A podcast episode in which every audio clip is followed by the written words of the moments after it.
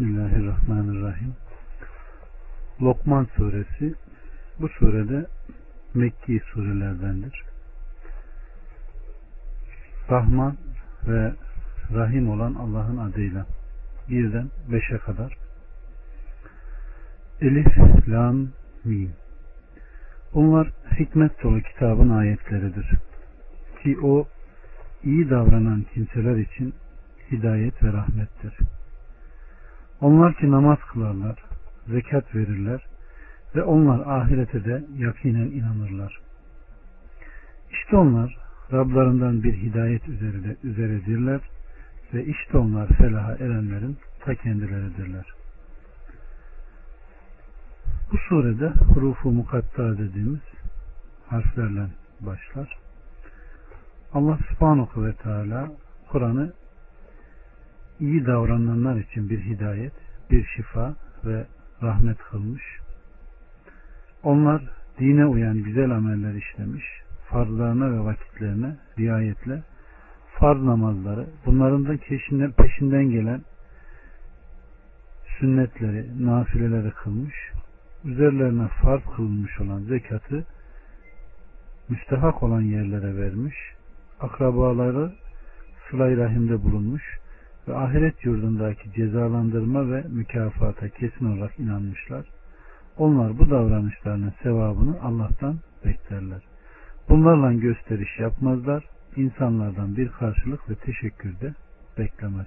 İşte kim bunları yaparsa o Allahu Teala'nın haklarında işte onlar Rablarından bir hidayet, bir basiret, bir delil ve apaçık bir yol üzerindedirler. Ve işte onlar dünyada ve ahirette felaha erenlerin ta kendileridir buyurduğu kimselerdir. Yani müminlerdir. 6 ve 7 İnsanlar arasında bilgisizce Allah yolundan saptırmak için gerçeği boş sözlerle değiştirenler ve Allah yolunu alaya alanlar vardır. İşte horlayıcı azap onlar içindir. Ayetlerimiz onlara okunduğu zaman kulaklarında ağırlık var da işitmiyormuş gibi büyüklük taslayarak sırt çevirir. İşte ona çok acıklı bir azabı müjdele. Allah subhanahu ve teala Allah sözün en güzelini ahenkli, ikişerli bir kitap halinde indirmiştir. Rablarından korkanların ondan derileri ürperir. Sonra Allah'ı anmakla hem derileri hem de kalpleri sukun bulur. Bu Allah'ın hidayet rehberidir. Onunla istediğini doğru yola eriştirir. Allah kimi saptırırsa bir daha ona yol gösteren bulunmaz ayetinde olduğu gibi Allah subhanahu ve teala'nın kitabıyla hidayete ulaşan onu işitmekle dinlemekle ondan istifade eden mutlu kişilerin durumunu zikrettikten sonra bunun peşinden Allah kelamını işitmekle beraber ondan faydalanmaktan yüz çeviren, çalgı aletleri ve çeşitli namelerle şarkı ve türküleri dinlemeye yönelen mutsuz kişilerin durumunu zikrediyor. Nitekim İbn Mesud insanlar arasında gerçeği boş sözlerle değiştirenler var ayet hakkında. Allah'a yemin olsun ki bu şarkıdır. Çalgının haramlığıyla inmiştir buyurmuştur. Evet. Bu ayet-i kerimenin inişiyle çalgı aletleri tamamen haram kılınmış ve İbn Ömer'den gelen bir nakilde Aleyhisselatü Vesselam Efendimizin merkebinin terkisinde giderken bir çobanın kaval çaldığını ve Allah Resulü Aleyhisselatü Vesselam'ın ona doğru kulaklarını tıkayarak gidip onu bundan men ettiğini nakletmiş. Ve yine bir hadis-i şerifte Aleyhisselatü Vesselam Efendimiz ben iki bet sesle harp etmekle gönderildim. Bu bir çalgı sesi. İkincisi ise ölülerin arkasından yaka paça yırtarak söylenen ağıtlar demiştir. Ama her ne kadar İslam böyle boş sözü, çalgıyı, çengiyi yasaklasa da Ademoğlunun fıtratında sanki yasaklara karşı e, bir zıtta davranma, yasakları çiğnemede sanki bir iştiyak ve dolu dizgin gitme var.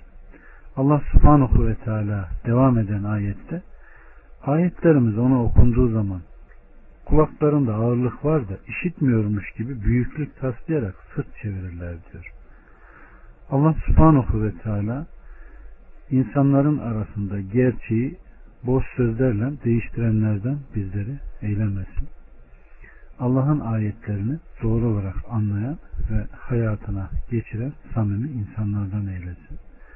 Çünkü insanlar öyle hale gelmiş ki bu da neymiş canım tipinde Allah Azze ve Celle'nin ayetleri, emirleri hafife alına alına işte biz de öyle hafif topluluklar hale gelmişiz ki istediğin kadar çoğal, istediğin kadar ağırlığın olsun beş para etmeyen sel, su, e, sel suyunun getirdiği çer çöp gibi değersiz insanlar haline gelmişiz.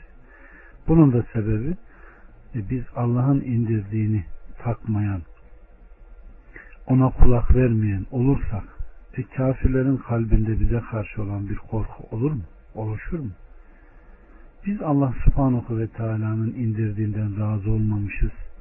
Onu ters düz etmişiz, ismini değiştirmişiz, helal kılmışız. E bu e, bizim takmadığımız, hoşlanmadığımız emir ve nehileri e, kafir olan zaten hoşlanmaz. Allah subhanahu ve teala ayetler okunduğunda ona kulak veren, kulağında ağırlık varmış gibi, işitmiyormuş gibi büyüklük taslayanlardan bizleri eylemesin. Bu konuda birçok risale yazılmış. Aslında girmeyi düşünüyordum. Yani müziğin haramlığıyla dair alakalı. Ama anlayana, iman edene bir ayet, bir hadis bile yeterli olacağı inancındayım. Allah bizleri hakkıyla iman edenlerden eylesin. O acıklı azap geldiğinde oraya girerken eyvah diyenlerden eylemesin. 8 ve 9 İman edip salih amel işleyenlere muhakkak ki naim cennetleri vardır. Orada devamlı kalırlar. Bu Allah'ın hak vaadidir ve o azizdir, hakimdir. Rabbimiz Subhanahu ve Teala burada da kardeşlerim Allah'a iman eden, elçilerini doğrulayan, Allah'ın dinine uygun salih ameller işleyen mutlu kişilerin ahiret yurdunda varacakları yeri zikretmekte. Muhakkak onlara naim cennetleri var. Onlar orada yiyecek, içecek, giyecek, mesken, binitler, kadınlar ve güzelliklerinden hiç kimsenin aklına gelmeyecek şeyleri duymaktan ibaret olan lezzetli ve surur verici çeşitli şeylerle nimet içinde olacaklardır. Onlar bu durumda devamlı kalacaklar. Oradan ayrılmayacaklar ve oradan ayrılmakta istemeyeceklerdir. Allah bizleri oraya nail eylesin. 10 ve 11 Gökleri gördüğünüz gibi direksiz olarak yaratmış, sizi sarsar diye yere ağır baskılar koymuş, orada her türlü canlıyı yaymış, işte biz gökten su indirip orada her sınıf güzel bitkiler yetiştirmişizdir. İşte bu Allah'ın yaratışıdır. Gösterin bakalım bana ondan başkalarının ne yarattığını. Hayır, zalimler apaçık bir sapıklık içindedirler. Allah subhanahu ve teala gökleri, yeryüzünü ve bu ikisinin arasındakileri yaratmadaki yüce kudretini beyan ediyor. Ve Rab suresinde de bu şekilde göklerin ve bizim görmediğimiz direği olduğu ve onların e, insanların üzerinde bir tavan olduğu, yeryüzünün insanlara bir döşek ve türlü türlü yemiş çıkardığını yani Rabbimiz Subhanahu ve Teala burada direkt yaratıcılığına, Rablığına işaret ediyor. Ve ayetin bitiminde olduğu gibi bunları yapan benken, bunları size veren benken hala ondan başkasına neden kulluk edersiniz? Neden başkasına taparsınız diyerek yaratılan insanları uyarıyor. Kendilerinin bir şey yaratmaya muktedir olmamasına rağmen sizler hala onları bana eş koşuyorsunuz diyor. Bu gibi ayetler buraya kadar gelen surelerde hep geldi. Yani Allah subhanahu ve teala hep yaratan, veren ama bunun karşılığında bana şeksiz ibadet edin. Sakın bana ortaklar koşmayın diyerek yaptığı tembihlerdir. 12. Andolsun ki biz Allah'a şükret diye Lokman'a hikmeti verdik. Kim şükrederse ancak kendisi için şükretmiş olur. Kim de küfrederse muhakkak ki Allah ganidir, hamiddir. Evet. Burada da Lokman Aleyhisselam'a hikmet verildiğini bildiriyor. Kim şükrederse kendi için, kim de nankörlük ederse yine kendisi için nankörlük ettiği söyleniyor. Ee, Lokman hekimle veya Lokman Aleyhisselam'la veya Salih kul Lokman'la alakalı e, birçok rivayetler geliyor kardeşlerim. İsterseniz bunları aktarayım. Bazıları e, onun kısa boylu, kalkık ve yassı burunlu, Sudanlı bir kabiliye mensup olduğunu söylüyorlar. Bazıları Habeşli marangoz bir köleydi. Efendisi ona bize şu koyunu kes. O da o koyunu oğlağa kestiğinde efendisi ondaki en temiz ve en hoş iki parçayı çıkar dediklerinde Lokman dilini ve kalbini çıkarıyor. Allah'ın dilediği kadar bir zaman geçtikten sonra efendisi bize şu oğlağı kes diye emrediyor. Lokman oğlağı kestiğinde onlardaki en pis ve murdar iki parçayı çıkar diyor. Lokman yine dili ve kalbini çıkarıyor. Efendisi ona ondaki en temiz ve hoş iki parçayı çıkarmanı emrettiğimde sen bu ikisini çıkardın. Ondaki en pis ve iğrenç iki parçayı çıkarmayı emrettiğimde de yine bu ikisini çıkardın dedi. Lokman temiz ve hoş oldukları zaman bu ikisinden daha temiz, pis oldukları zaman da bu ikisinden daha pis hiçbir şey yoktur buyurmuştur. Yine Mücahit'ten gelen bir rivayette Lokman salih bir köle olup peygamber değildi diye bir nakil gelmiştir. Yine Lokman siyahi, dudakları büyük, iki ayağı yay var bir köleydi diye yine bir rivayet gelmiş. Yine gelen rivayetlerde Habeşli, ayakları yaslı, enli bir köle olup İsrailoğullarının kadısıydı. Bir başkası da onu Hazreti Davut zamanında İsrailoğulları üzerinde kadı olduğunu nakletmiştir. En doğrusunu Allah bilir. Allah subhanahu ve teala bizleri hayrıyla rızıklandırsın. 13, 14 ve 15 Hani Lokman oğluna öğüt vererek demişti ki Oğulcuğum Allah'a şirk koşma. Doğrusu şirk büyük bir zulümdür. Biz insana ana ve babasına iyi davranmasını tavsiye ettik. Anası onu zorluk üstüne zorlukla taşımıştı. Sütten ayrılması da iki yıl sürmüştür. Bana ve ana babana şükret, dönüş ancak banadır. Şayet onlar seni körü körüne bana şirk koşman için zorlarlarsa onlara itaat etme ve dünya işlerinde onlarla iyi geçin. Bana dönenlerin yoluna uy, sonra dönüşünüz yine banadır. O zaman ben size yaptıklarınızı bildiririm. Allah subhanahu ve teala burada Lokman'ın oğluna vasiyetini haber veriyor. Lokman İbni Anka İbni Sedon'dur. Oğlunun ismi ise Suheyl'in rivayet ettiği bir görüşe göre Saran'dır. Allah subhanahu ve teala onu güzel bir zikirle anlatmış, ona hikmet vermiş. Lokman da kendisine insanların en sevimlisi olan ve en çok şefkat duyacağı oğluna vasiyette bulunmaktadır. Elbette o oğluna bildiklerinin en üstününü vermeye layıktır. Bu sebepledir ki önce yegane Allah'a ibadet etmesini ve ona hiçbir şeyle şirk koşmamasını tavsiye etmiş, sonra da onu sakındırarak doğrusu şirk büyük bir zulümdür. Zulümlerin en büyüğüdür demiştir.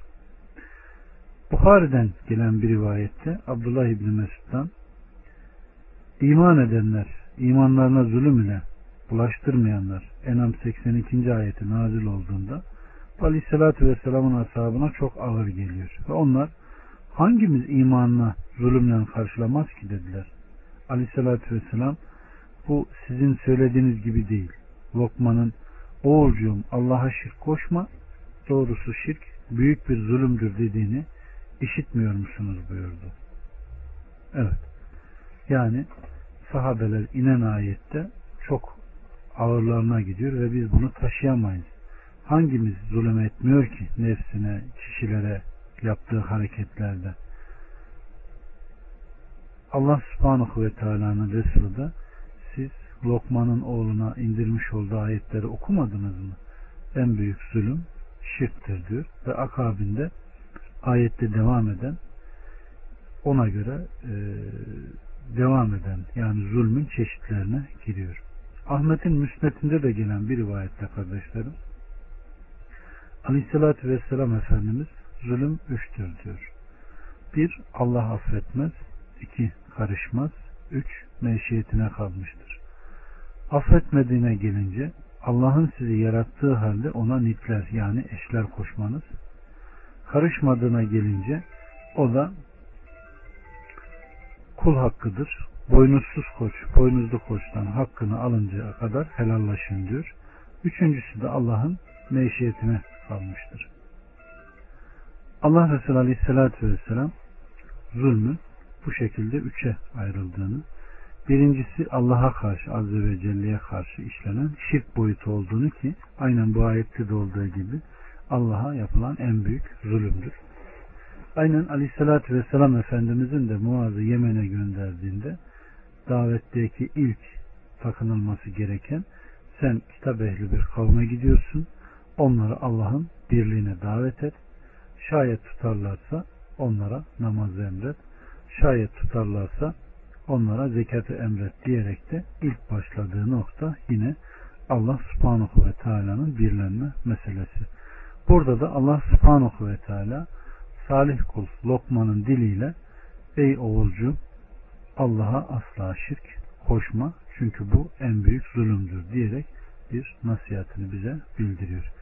Hemen arkasından bize tavsiye edilen ana babaya iyilik ve İsra suresinde de e, gördük. Üf bile deme. Ama bunun sınırı da nedir? Şayet onlar seni körü körüne bana şirk koşman için zorlarlarsa onlara da itaat etme diyor. Evet. Allah subhanahu ve teala burada sınırlarını çiziyor. 16'dan 19'a kadar nasihatler devam ediyor. Oğulcuğum işlediğin şey bir hardal tanesi kadar da olsa bir kayanın içinde veya göklerde yahut yerin derinliklerinde de bulunsa Allah onu getirir, ortaya çıkarır. Muhakkak ki Allah latiftir, habirdir. Oğulcuğum namaz kıl, iyiliği emret, kötülüğü önle, başına gelene sabret. Doğrusu bunlar azmedilmeye değer şeylerdir. İnsanları küçümseyip yüz çevirme. Yeryüzünde böbürlenerek yürüme. Allah kendini beğenip böbürleneni şüphesiz hiç sevmez. Yürüyüşünde tabi ol. Sesini kıs. Şüphesiz ki seslerin en çirkini eşeklerin sesidir. Evet. Allah subhanahu ve teala Lokman'ın dilinden nakletmiş olduğu faydalı öğütler. Oğulcuğum işlediğin şey bir hardal tanesi kadar da olsa bir hardal tanesi ağırlığı kadar da olsa bir hata veya zulmü Allah getirip ortaya çıkarır diyor. Adalet terazilerinin konulduğu zaman da kıyamet günü Allahü Teala onları hazır eder de onların karşılığını verir. Hayır ise karşılığı hayır, şer ise karşılığı da şer olacak diyor. Evet. Kim zerre kadar hayır yapmışsa onu görecek. Kim de zerre kadar kötülük yapmışsa onu görecek. Hiçbir şey Allah'tan gizli değildir. Yine oğulcum hadlerine, farzlarına, vakitlerine riayet ederek namaz kıl. Güç ve kuvvetin ölçüsünde iyiliği emret. Kötülüğü önle. Başına gelene sabret. Sanki Lokman iyiliği emredip kötülükten men eden kimsenin mutlaka insan tarafından eziyete düşer kalacağını bilmiş de oğluna sabretmeyi emretmiştir. Doğrusu bunlar azmedilmeye değer şeylerdir. Şüphesiz insanların eziyetlerine sabretmek azmedilmeye değer şeylerdendir. İnsanları küçümseyip yüz çevirme. Burada da Lokman sen insanlarla konuştuğun veya onlar seninle konuştukları zaman onları küçük görerek veya onlara karşı büyüklenerek yüz çevirme. Aksine onlara karşı yumuşak, halim davran ve onlara karşı güler yüz ol. Nitekim Aleyhisselatü Vesselam Efendimiz hiçbir iyiliği küçük görme. Kardeşinle kardeşini güler yüzle karşılaman ve onunla güler yüzle konuşman da iyiliklerdendir. Elbiseni yerde sürmekten sakın çünkü bu kibirdir. Allah ise kibri sevmez buyurmuştur. Evet. Yeryüzünde böbürlenerek, büyüklenerek zalimane ve inatçıların yürüdüğü gibi yürüme. Böyle yapma ki Allah'ı öfkelendirmeyesin. Zira Allah kendini beğenip başkalarına karşı böbürlenen şüphesiz ki hiç sevmez. Selamun Aleyküm ve Allah subhanahu ve teala başka bir ayet-i kerimede de yeryüzünde kibirlenerek yürüme şüphesiz ki sen ne yeri yarabilir ne de boyca dağlara ulaşabilirsin buyurmuştur. Aleyhissalatü vesselam Efendimiz de yanında kibirden bahsedildiğinde bu konuda olduk, oldukça sert ifadeler vardır. Allah kendini beğenip böbürleneni şüphesiz ki sevmez buyurmuştur. O topluluktan birisi kalkıyor. Ey Allah'ın Resulü ben elbisemi yıkarım da onun beyazlığı hoşuma gider. Ayakkabımın bağı, kamçımın sapı hoşuma gider dedi. Kokunun en güzelini sever, en güzelini sürünürüm. Bu da mı kibir diye sorduğunda Aleyhisselatü Vesselam Efendimiz hayır bilakis bu kibir değil. Kibir ancak senin hakkı tanımaman ve insanları hor görmendir buyurmuştur. Allah subhanahu ve teala bizleri kibrin her türlü huyundan, pisliğinden uzak kılsın. Devam ediyor nasihat. Yürüyüşünde tabi ol. Ne iyice yavaş ne de aşırı derecede süratli olmamak üzere orta halli yürü diyor. Aynen aleyhissalatü vesselam Efendimizin mescide bile gelirken koşmamamızı, mutedil olmamızı yetiştiğin yerden kıl, sonra kalk, kılamadığını kendi başına kıl diyor. Yani farz olan bir namaza dahi gelirken olur herhangi bir sebepten dolayı gecikmişsen bile koşturarak gelmeyi yasaklıyor. Düşünün bir namazda bile bu olursa artık bunu bütün yaşantımızın her kesimine yayın. Allah bizi böyle nasihatları alanlardan eylesin. Ve yine şüphesiz ki seslerin en çirkini eşeklerin sesidir diyor. Burada da yani sesini yükselten ve bağıra bağıra konuşan insanların bu türlü hareketlerinden Allah bizi ne yapıyor? Sakındırıyor. Evet. Aleyhissalatü Vesselam Efendimiz bizim için kötü örnek yoktur. Hibesinden dönen, önce kusup da sonra kustuğuna dönüp yiyen köpek gibidir buyurmuş ve arkasından horozun öttüğünü duyduğunuz zaman Allah'tan onun fazlını dileyin. Eşeğin anırmasını işittiğiniz zamansa şeytandan Allah'a sığının. Zira o mutlaka şeytanı görmüştür buyurmuştur. Evet. Bunlar gerçekten faydalı öğütler olup Lokman'dan nakledilen Kur'an'ın kıssalarıdır. Allah hakkıyla alan, hakkıyla hayatına geçiren ve tevazu sahibi olan samimi Müslümanlardan eylesin bizi. Aklıma gelen birkaç tane Lokman Aleyhisselam'la alakalı hadislerden nakledeyim. En yakın İmam Mali'nin muhattasında bulursunuz. Belki birçok zaman zikretmişimdir. Oğlum diyor. Sakın alimlerin dizinin dibinden ayrılma. Nasıl ki Allah ölmüş yeryüzünü indirmiş olduğu rahmetiyle diriltiyorsa alimlerin hikmetli sözleri de ölen kalpleri böyle diriltir diyor. Yine Lokman Aleyhisselam'a ithaf edilen gelen rivayetlerden bir tanesi oğlum sakın cahillerin meclisine gitme. İlmin varsa dinlenmez. Dahası cahilliğini artırırlar. Dahası Allah'a isyan etmek için toplanan bu grupta Allah onlara gazap eder de siz de ona uğrarsınız. İlim meclislerinden ayrılma. İlmin varsa dinlenir. Dahası cehaletin giderilir. Dahası Allah o topluluklara rahmet eder de sen de nasibini alırsın diyor. Allah bizi bu nasihatları tutanlardan eylesin. 20 ve 21 Görmez misiniz ki Allah göklerde olanları da yerde olanları da size musahhar kılmıştır. Gizli ve açık olarak nimetlerini size bolca vermiştir. İnsanlar arasında hiçbir bilgisi olmadan, hiçbir rehberi ve aydınlatıcı kitabı yokken Allah hakkında tartışanlar vardır. Onlara Allah'ın indirdiklerine uyun denilince hayır.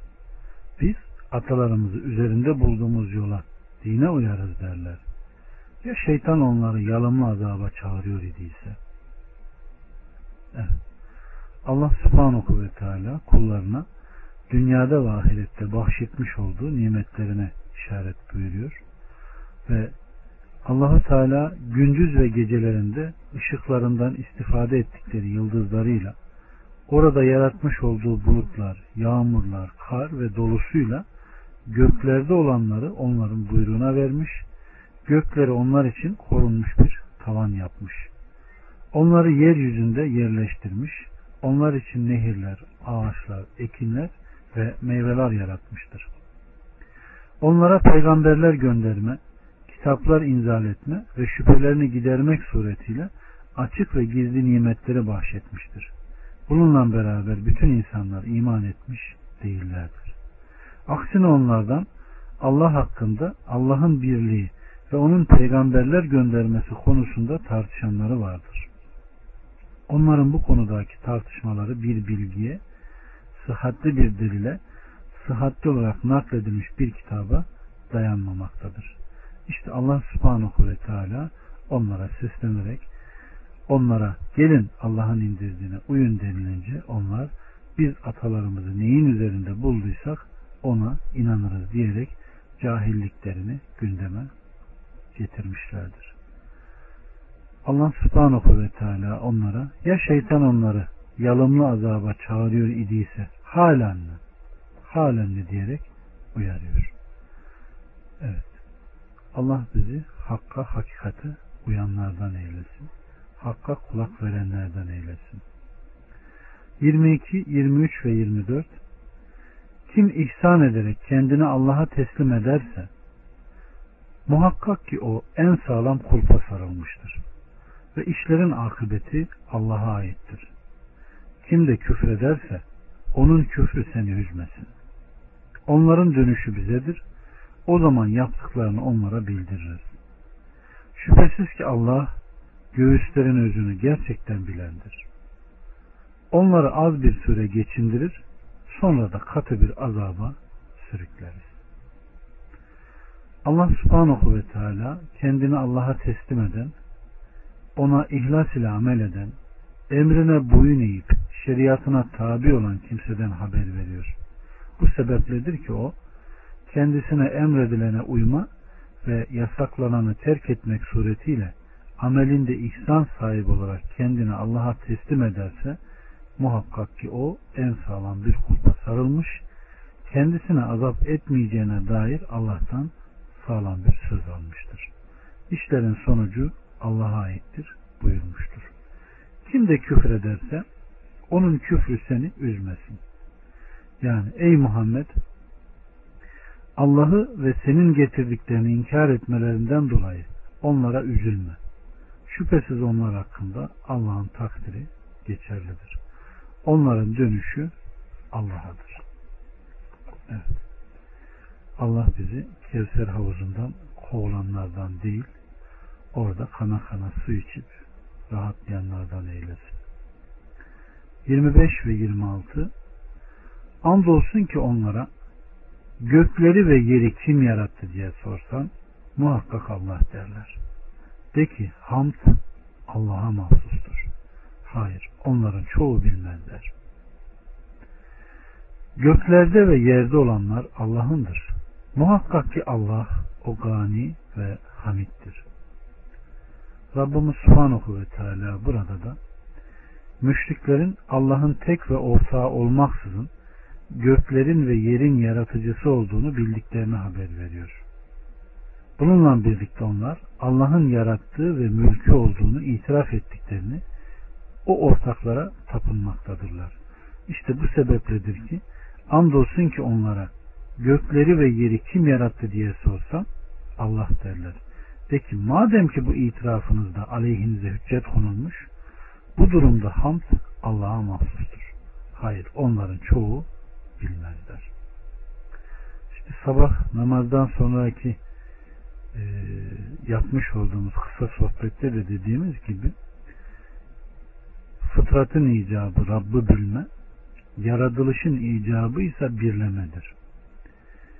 İnsanlar bilmeyle birlemeyi birbirine karıştırdıklarında işte biz biliyoruz diyerek sanki bunu birleme manasında ele alarak Allah'a Azze ve Celle'ye gereğince hakkınca kulluğu eda etmeyerek kendilerini hep doğru yerde, doğru zeminde olduğunu zannediyorlar. Şeytan onları böyle aldatıyor.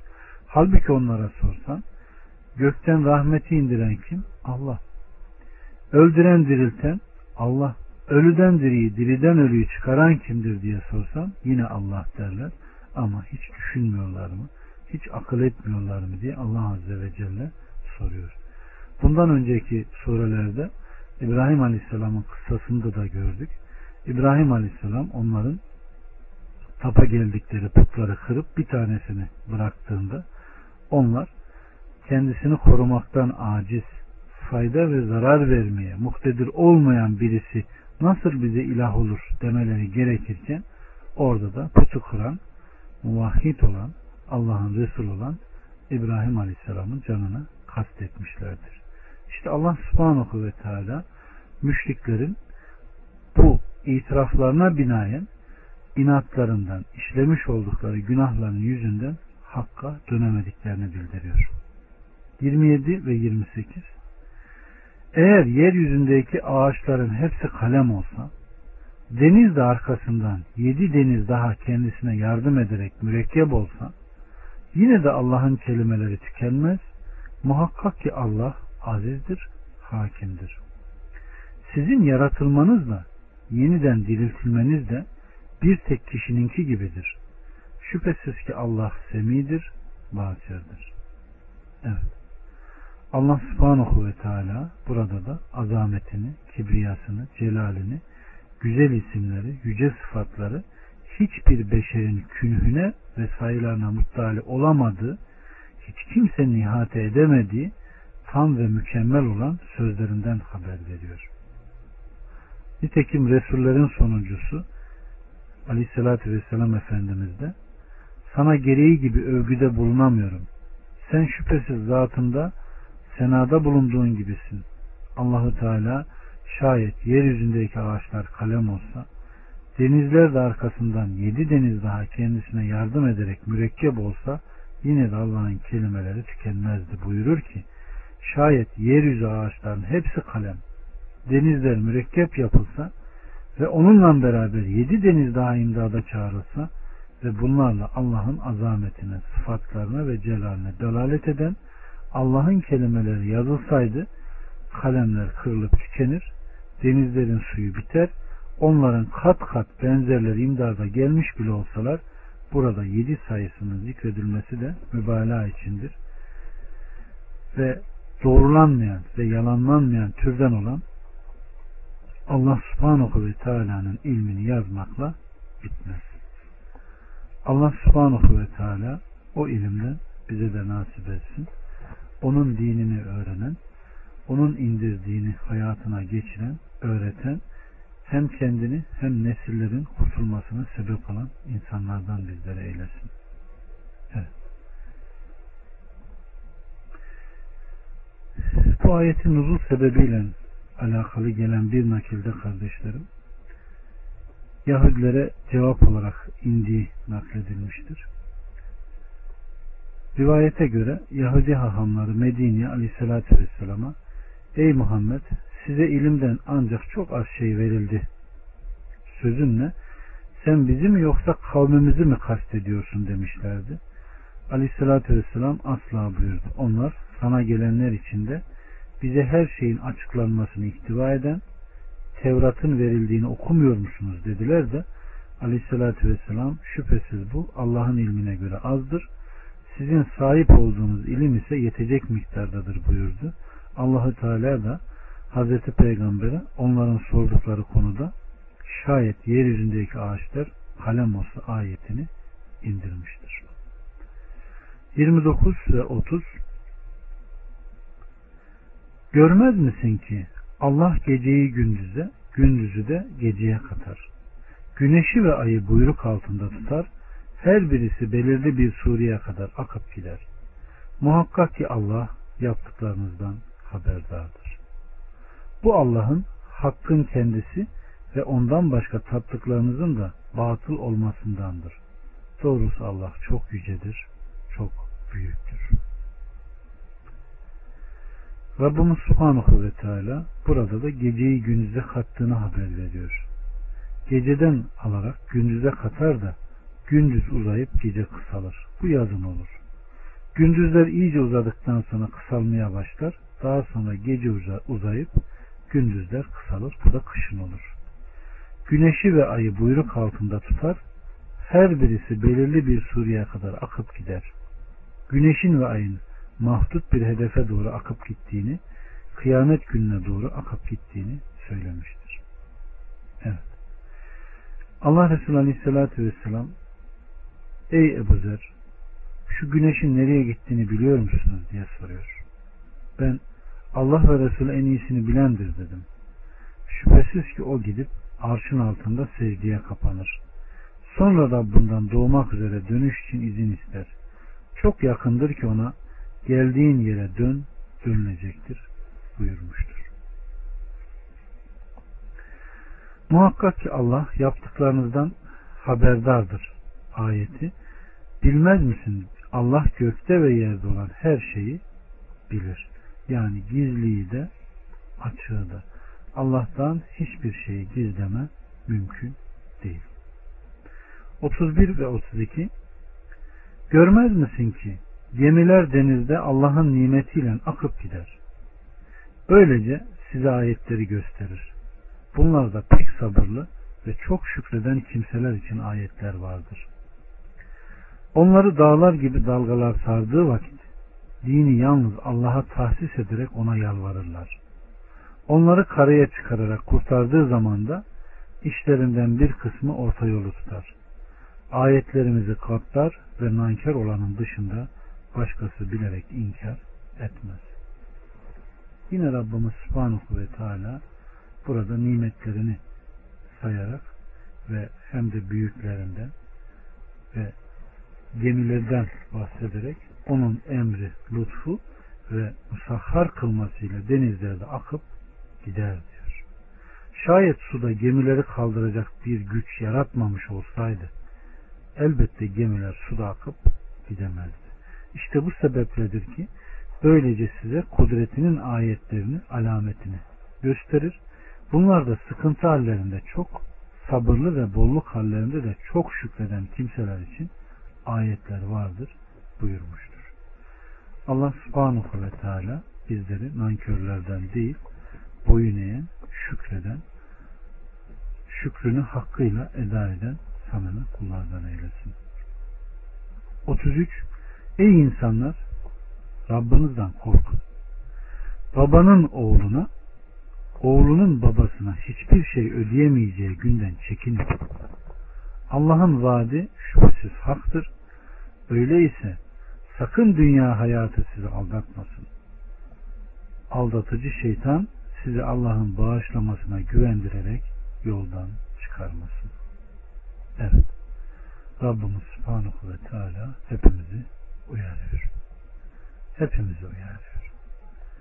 İnsanları kıyamet günüyle uyarıp babanın oğluna, oğlunun babasına hiçbir şey ödeyemeyeceği kıyamet gününden korkmamızı, Allah'tan korkarak sakınmamızı emrediyor. O günde şayet baba oğlunu kendini feda ederek kurtarmak istese bu ondan kabul edilmeyecek. Aynı şekilde çocuk babası yerine kendisini feda etmek istese bu da kabullenmeyecek. Düşünün İbrahim Aleyhisselam Ya Rabbi bu benim babam diyor. Evet o senin baban ama kafirler grubundan diyor. Hani beni mahcup etmeyecektin? Hani bana söz vermiştin? Ben cennete müşriklerin girmesini haram kıldım diyecek ve İbrahim'e babasını bir sırtlan şeklinde gösterecek. O ondan iğrenecek, zebanlar alacak, cehenneme atacak diyor. Allah bizleri böyle duruma düşmekten beri buyursun. Dünyada hakkıyla itaat eden ve bize verdiği nimetlerin hakkını hakkıyla yerine getiren Allah'ın bize vermiş olduğu emaneti, çocuk emanetini hakkıyla yerine getiren, onlara Allah'ın emir ve nehilerini öğretenlerden kılsın. Orada birbirinden kaçan, birbirinden beddua eden insanlardan kılmasın. Çünkü aleyhissalatü vesselam Efendimiz orada diyor herkes doğduğu gibi ana babasından nasıl doğmuşsa çırılçıplak ve sünnetsiz olarak haşrolunacak diyor. Müminlerin annesi diyor ki Ey Allah'ın Resulü onlar utanmazlar mı? Yani birbirlerine bakmazlar mı? Ya Ayşe diyor. O gün herkesin öyle bir derdi var ki kimse kimsenin yani yanındakinin kim olduğunu dahi görmez diyor. Allah bize hesabı önden verilen dünyada ihlasla boyun eğen kullardan eylesin. 34. Kıyametin saatinin bilgisi şüphesiz ki Allah katındadır. Yağmuru o indirir. Rahimlerde bulunanı o bilir. Kimse yarın ne kazanacağını bilmez ve hiçbir nefis nerede öleceğini bilmez. Şüphesiz ki Allah alimdir, habirdir. Allah subhanahu ve teala burada da Allah'ın ilmini, zatına sakladığı bilinmezliklerin anahtarlarını bildiriyor. Bunları hiç kimse bilmez diyor. Ancak Allahu Teala bunların bilmesinden sonra olanlar müstesna. Yani İmam Ahmet'ten de gelen bir rivayette Aleyhisselatü Vesselam Efendimiz beş şey vardır ki bunları Allahu Teala'dan başka hiç kimse bilmez. Kıyamet saatinin bilgisi şüphesiz ki Allah katındadır. Yağmuru o indirir, rahimlerde bulunanı o bilir. Kimse yarın ne kazanacağını bilmez ve hiçbir nefis nerede öleceğini bilmez. Şüphesiz ki Allah alimdir, habirdir. İşte bu beş şeyi kim bildiğini iddia ederse işte o zalimlerdendir. Çünkü Allah bunu hiç kimseyle paylaşmaz. Ama kardeşlerim bu noktada fiten bablarına baktığımızda Aleyhisselatü Vesselam Efendimizin birçok şeyleri anlattığı var. Bunlarsa bildirilenlerdir. Bildirilenlerse kayıp değildir. Aynen Allah Resulü Aleyhisselatü Vesselam Efendimiz'e Cibril insan kılığında gelerek iman nedir, ihsan nedir sorduğu soruyu hatırlayacak olursanız burada da kıyamet ne zaman kopacak diye bir soru soruyor ve soran sorulandan daha bilgili değildir. Bari alametlerinden haber ver diye sorduğunda Allah Resulü Aleyhisselatü Vesselam Rabbimizin bildirdiği o alametleri ne yapmıştır? Bir bir saymıştır. Ve burada da bildirilen şey nedir? Yine Allah tarafından olması hasebiyle yine O'nundur. Allah subhanahu ve teala bu surenin faziletiyle bizi nasiplendirsin.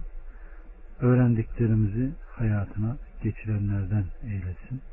Bilerek veya bilmeyerek şirk koşmaktan bizi beri buyursun mütevazı olan, tevazu içinde olan, sözlerin en güzelini söyleyen, güzel huylu, ahlaklı, anaya babaya üf bile demeyen, onların bizi Allah'a ve Resulüne isyana davet ettiğinde onlara uymayan ama yumuşak davranan sanma kullardan eylesin. O kıyamet günü nefsi nefsi diye herkesten kaçılan bir günde Rabbim bizi mahrum etmesin, rahmetiyle yargılasın. Velhamdülillahi Rabbil Alemin.